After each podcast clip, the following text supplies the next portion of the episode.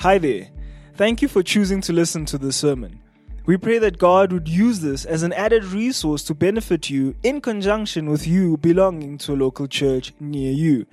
This sermon was preached at Central Baptist Church, Pretoria. 130 years of believers loving God, caring for one another, and impacting the world.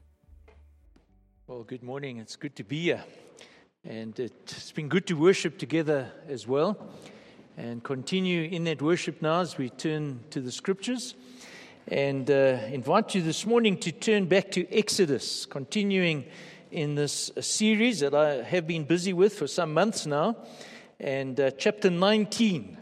Exodus chapter 19, and I'm going to read uh, from verse 16 if you'd follow with me in your Bible. On the morning of the third day, there were thunders and lightnings and a thick cloud on the mountain and a very loud trumpet blast, so that all the people in the camp trembled. Then Moses brought the people out of the camp to meet God, and they took their stand at the foot of the mountain. Now, Mount Sinai was wrapped in smoke because the Lord had descended on it in fire. The smoke of it went up like the smoke of a kiln and the whole mountain trembled greatly. And as the sound of the trumpet grew louder and louder, Moses spoke, and God answered him in thunder. The Lord came down on Mount Sinai to the top of the mountain, and the Lord called Moses to the top of the mountain, and Moses went up. And the Lord said to Moses, Go down and warn the people, lest they break through to the Lord to look, and many of them perish. Also, let the priests who come near to the Lord consecrate themselves, lest the Lord break out against them. And Moses said to the Lord, The people cannot come up to Mount Sinai, for you yourself warned us, saying, Set limits around the mountain and consecrate it. And the Lord said to him, Go down and come up, bringing Aaron with you. But do not let the priests and the people break through to come up to the Lord, lest he break out against them.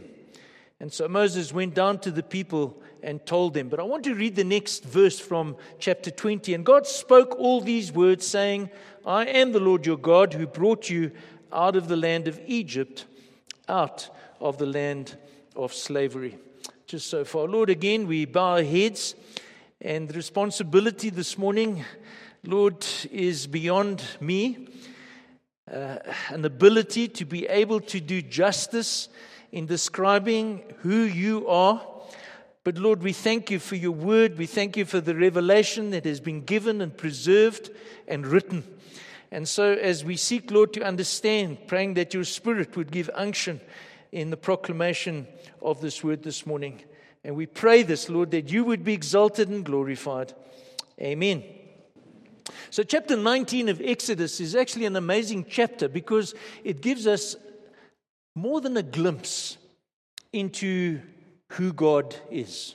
And so, I want to do this morning, what I want to do this morning is I want us to think about the nature of God. You have certain images, understandings, perceptions of who God is, but, but how does that compare to what we're told in the Bible, what we're told in this particular chapter of the very nature of God. What is God like? What is He really like? And so, to begin with, my first point this morning, uh, right off from the beginning, is I want to urge you, if this be true in your particular instance, to eliminate a popular misconception. So, we want to begin by looking at some deception, uh, some things that people believe that simply are not true about God. I want to begin this section by just sharing two examples, two uh, instances of people's attitude and opinion to God. In response to some hardship in her life, one of Carol's school friends blurted out that if she ever stood before God, she would spit in his face. That's a response. That's a, a perception of an ability, a thought ability, ability to stand before God. And then uh, perhaps a, uh, an example that has really shocked me. Uh, not too long ago, I was shocked to hear that Abraham Piper. Now, I think in evangelical circles, most of us listen to John Piper's sermons. We've listened to much of his teaching, teachings for many years. Well, uh, I discovered just recently that uh, Abraham Piper is the son of John Piper, who has turned his back on the faith of his father. Now, now we understand that that happens, but this goes even further. It goes even deeper. Abraham Piper is making a lucrative living. He's become exceptionally wealthy off of mocking God and Christianity. He does so unashamedly, he does so brashly, using vulgar language to blaspheme God and to discredit Christianity. In both these instances, and these are just examples, it seems to me that these folk do not think it matters. They believe, as many do believe, that anyone, anywhere can say anything they like in their approach to God and about God. And so, to ask the question this morning of us, do you really think, do you think it matters what you say to God and how you approach God?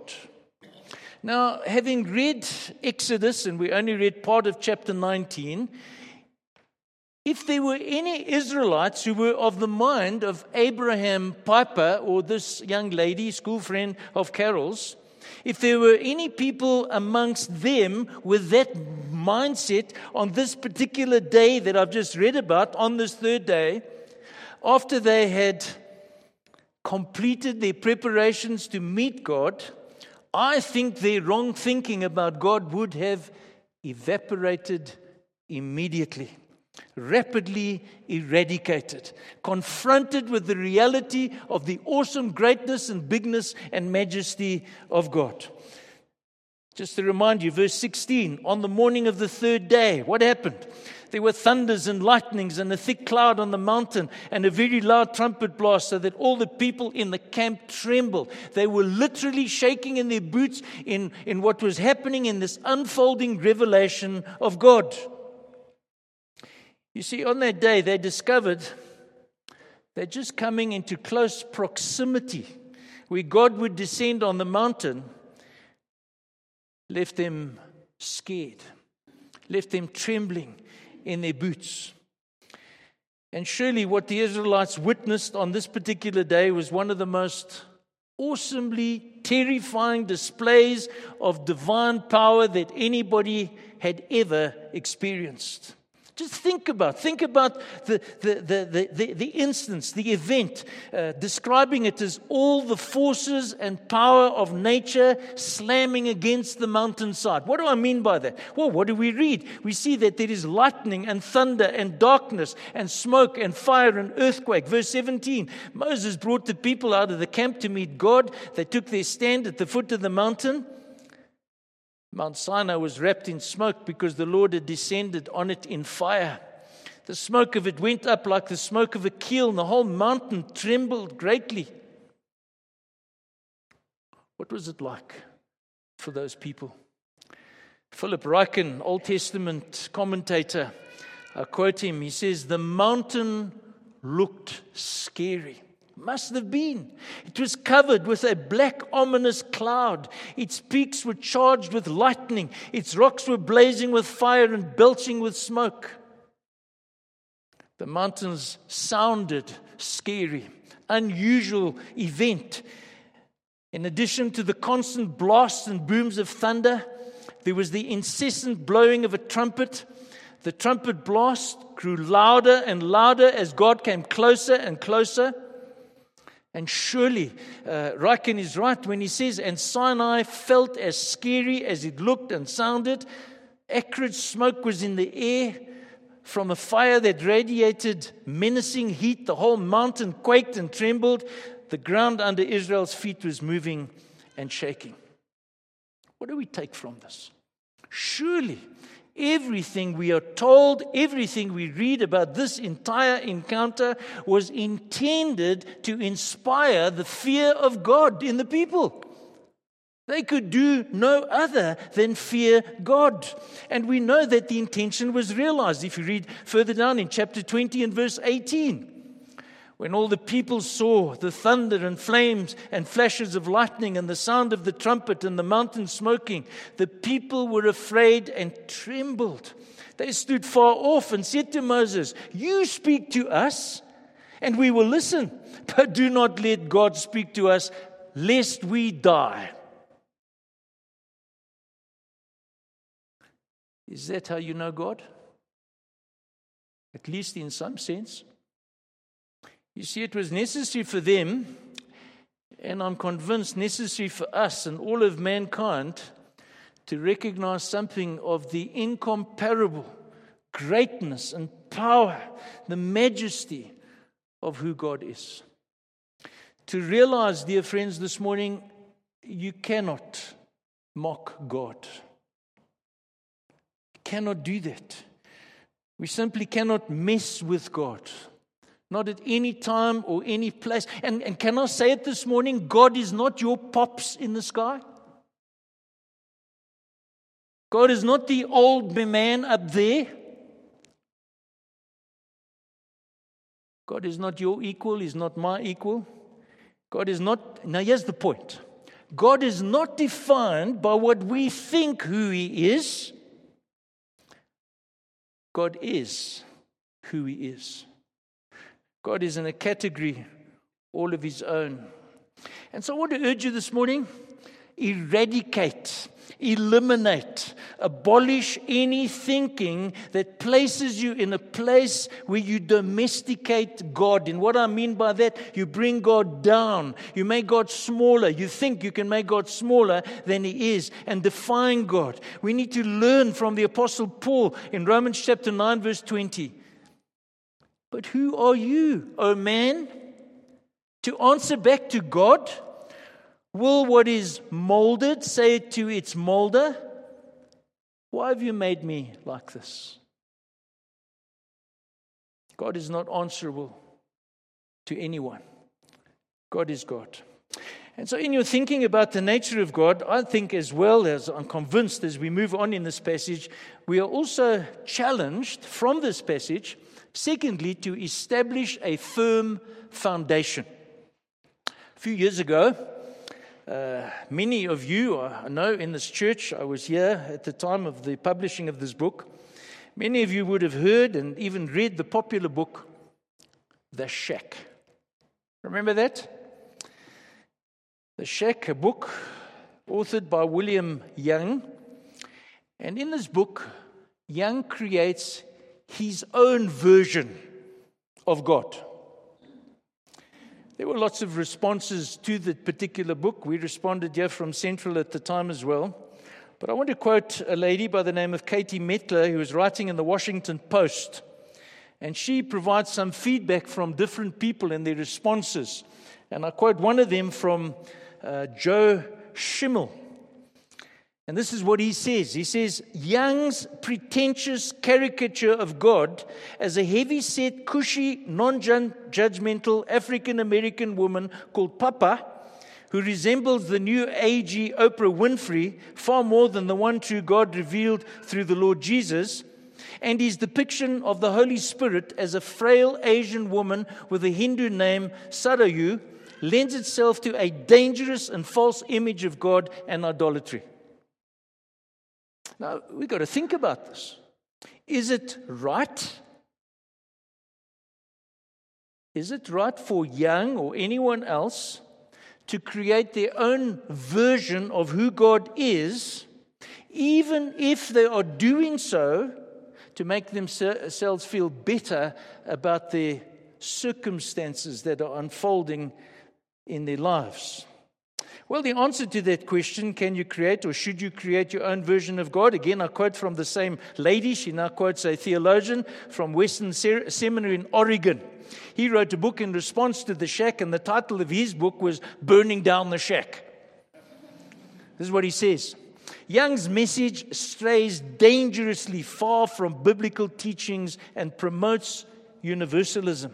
The idea that in the end all people will go to heaven he told that uh, Christian News Network that this concept is heresy. Now, why do I share that with you? Because I'm trying to show you this morning that wrong thinking about God leads to a lifestyle, wrong decisions, wrong thinking about salvation. That's, that's what happened in Young's book, The Shack. It happens in many more instances. If you've created, if you're tempted to create your own version of who you think God is,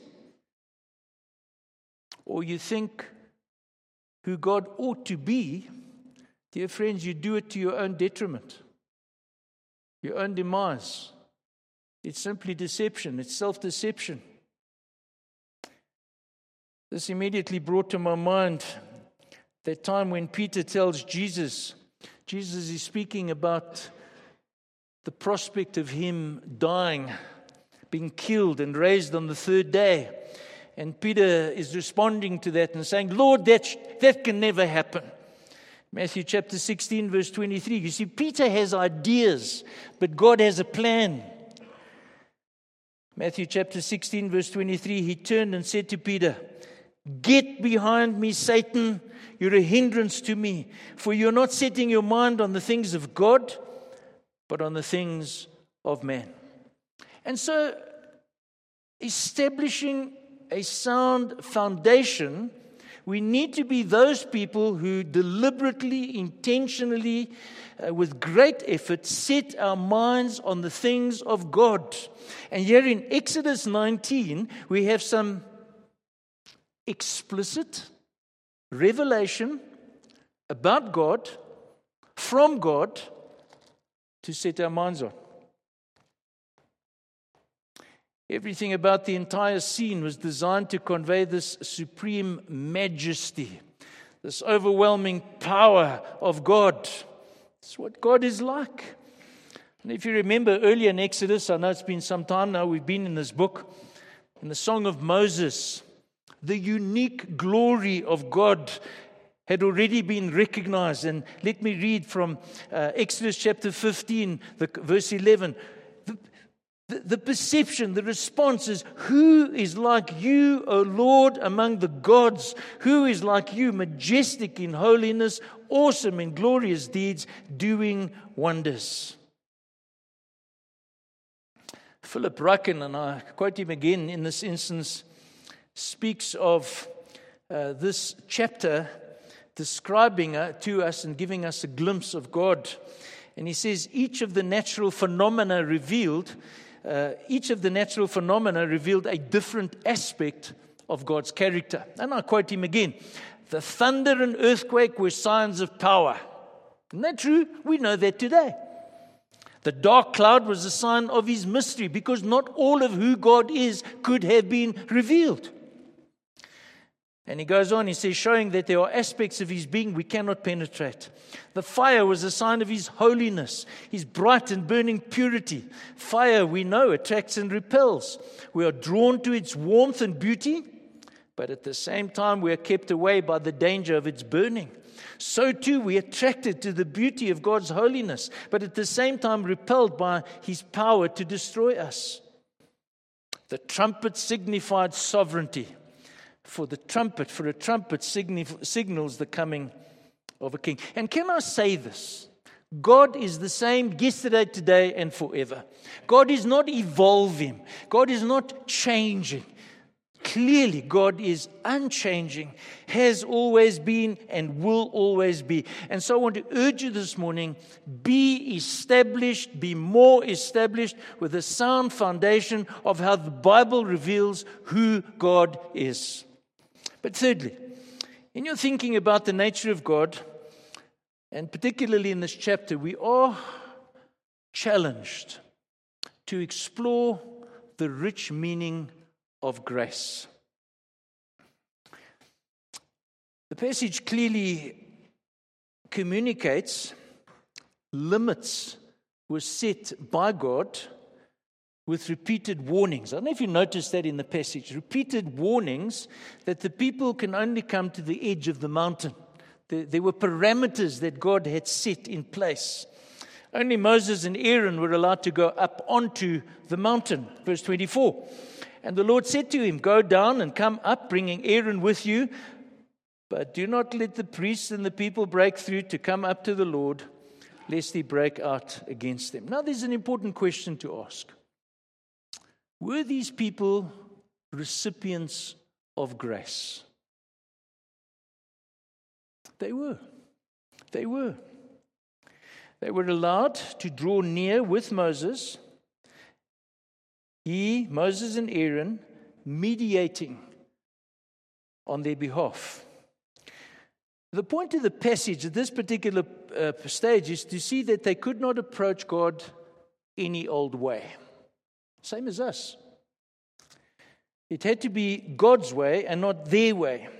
God determined the provision for the approach and the extent of the approach. And you'll remember last week, or not last week, last time I was in chapter 19, we considered some of the preparations that had been part of the provision of the grace of God, which pointed to ultimately the work of Jesus on the cross.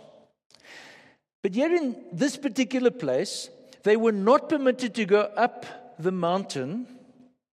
And yet, at the same time, there is a unique, extraordinary experience in their meeting with God at Sinai. They were recipients of grace. In Deuteronomy chapter 4, regarding this privilege that they encountered, that they were allowed to encounter, Moses once asked, and it's in Deuteronomy 4:32, "For ask now of the days that are past, which were before you since the day that God created man on earth, and ask from one end of heaven to the other, where such a great thing as this has ever happened or ever or was ever heard of. Verse 33 Did any people ever hear the voice of God, of a God speaking out of the midst of a fire, as you have heard and still live? Folk, these men and women were recipients of God's grace and God's favor. They experienced, yes, the first hand terrors of Sinai, but they did not die. And so, as time moved on, I don't think that they could have at any time been in any doubt that they could ever keep the covenant of works. They could not earn credit with God. God needed to provide salvation for them. Uh, salvation is of the Lord.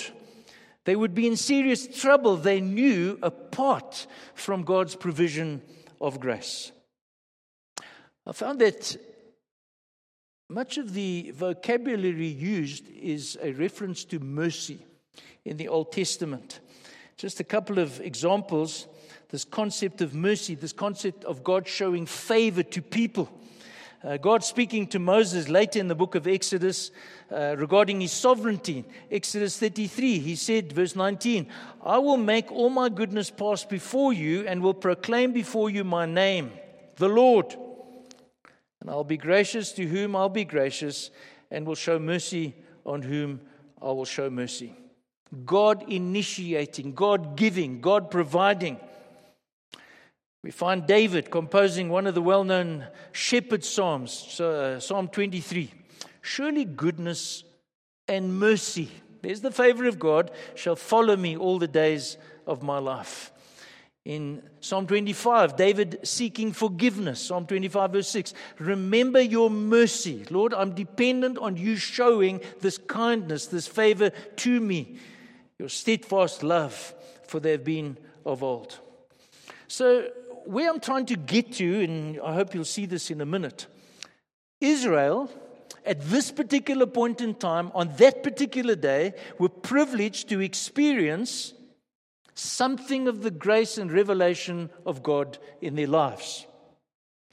No one else ever had that privilege of experiencing and surviving what they saw on that day.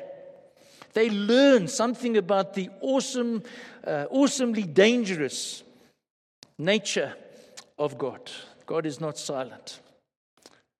However, the glory of God that they saw, the greatness of his mercy that they experienced was only in some measure evident at that stage for them to see. What they did not know that there was much more to come. Much more to come in the unfolding of God's redeeming love. And I want us to go there in these closing moments of this message. Dear friends, there's much more for us to see, but we cannot tear the page of, of, of, Exodus 19 out of our Bible. We need to see it, we need to receive it, we need to learn from it, we need to eradicate misconceptions, we need to have a foundation, but we need to see the more. And that's what I want to dwell on. What is the more?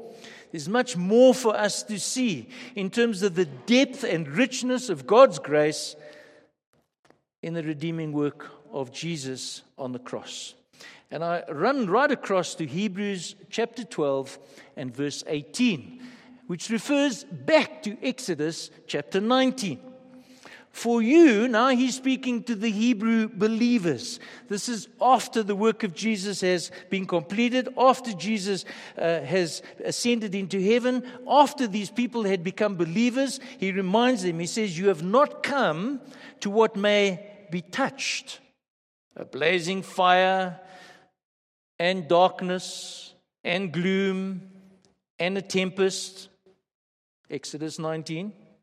And the sound of a trumpet and the voice of whose words made the hearers beg that no further messages be spoken to them, for they could not endure the order that was given. If even a beast touches the mountain, it shall be stoned. Indeed, so terrifying was the sight that Moses said, I tremble with fear. Verse 22 But you. Now, we can receive that today. If you're a believer yet today, if you've been born again of the Spirit of God, if you've repented of your sin, if you've placed your trust in Jesus, you have come to Mount Zion, to the city of the living God, the heavenly Jerusalem to innumerable, innumerable angels in festal gathering, to the assembly of the firstborn who are enrolled in heaven, and to God, the judge of all, and to the spirits of the righteous made perfect, and to Jesus, the mediator of a new covenant, to the sprinkled blood that speaks a better word than the blood of Abel. And so I want to close this message today by reminding you and encouraging you in the light of who God really is in terms of his majestic power and glory and holiness. As a believer, you have magnificent prospects. Those who have those who are recipients of grace as a result of Jesus' redeeming work you have come to what he calls the heavenly Jerusalem. Folk, you have the prospect as a believer of ultimately dwelling and being in for eternity what is described as the city of the living God. And I'll give you a glimpse of that as given to us in the book of Revelation, chapter 21, verse 2, where John there is given a vision. And I saw the holy city. This is where we're immigrating to. I saw the holy city, the new Jerusalem, coming down out of heaven from God, prepared as a bride adorned for her husband. And the city has no need of sun or moon to shine on it, for the glory of God gives it light, and its lamp is the Lamb. Isn't that a beautiful prospect that we have? And in that context, he goes on and he says there will be a gathering of innumerable angels in festal gathering. Not three or four or ten or thousand. So many that you can't count. And again, we have this uh, glimpse in Revelation chapter 5, verse 11. I looked and I heard around the throne and the living creatures and the elders the voice of many angels, numbering of myriads of myriads and thousands of thousands, saying with a loud voice, Worthy is the Lamb who was slain to receive power and wealth and wisdom and might and honor and glory and blessing. And it's not all, there's more. The prospect of the assembly of the firstborn who are enrolled in heaven. Now, the firstborn, the assembly, there's the ecclesia, if you like, it's the called out ones, it's the church. Jesus is the firstborn from the dead, and the redeemed are the first fruits of that atoning work. Each one with their names in the book of life. Those of us who believe, gathered, ultimately present in heaven. To meet God and judgment, the judge of all, but those in Christ will be safe. Acts chapter 17, verse 30. But now he commands all people everywhere to repent. Those who do not repent will be condemned because he has fixed the day on which he will judge the world in righteousness by a man he has appointed. And of this he has given assurance to all by raising him from the dead. There's more. To the spirits of the righteous made perfect. Who are these? They're a group of fellow Christians. My wife being one of them. Men and women who have gone before us. Now perfected. But you know what? They are waiting with victory already won in much anticipation of the resurrection of their bodies. Also waiting for those who will join them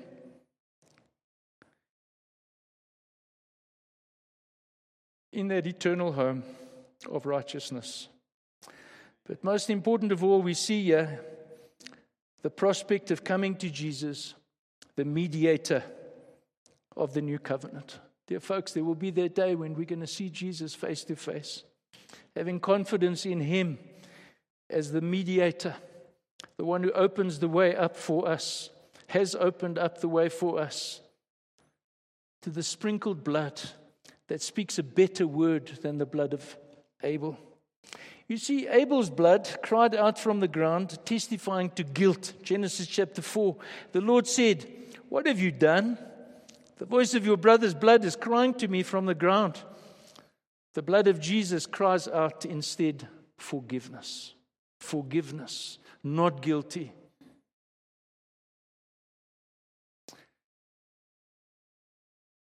How do I end this message? And I want to bring together Exodus 19 and Hebrews chapter 12. I want to urge us as a congregation and you and me as individuals, even with the prospect spoken of in Hebrews 12. I want you to notice in the book of Hebrews, the author never forgets Exodus 19 in terms of who God is. And at the end of chapter 12, he urges those believers, verse 28 Therefore, let us be grateful for receiving a kingdom that cannot be shaken, and thus let us offer to God acceptable worship with reverence and awe, for our God is a consuming fire. What a privilege! What a blessing! What grace! But what a God! And Lord, I pray that you would imprint on our minds, captivate our hearts by your Spirit, Lord, through the revelation of your word, more and more of the majesty and the greatness of who you are. But Lord, even in the light of that, the abundance of your grace and that which you are preparing for us. Thank you in Jesus' name. Amen. Thank you for listening to this sermon. Find out more about Central Baptist Church at www.central.org.za.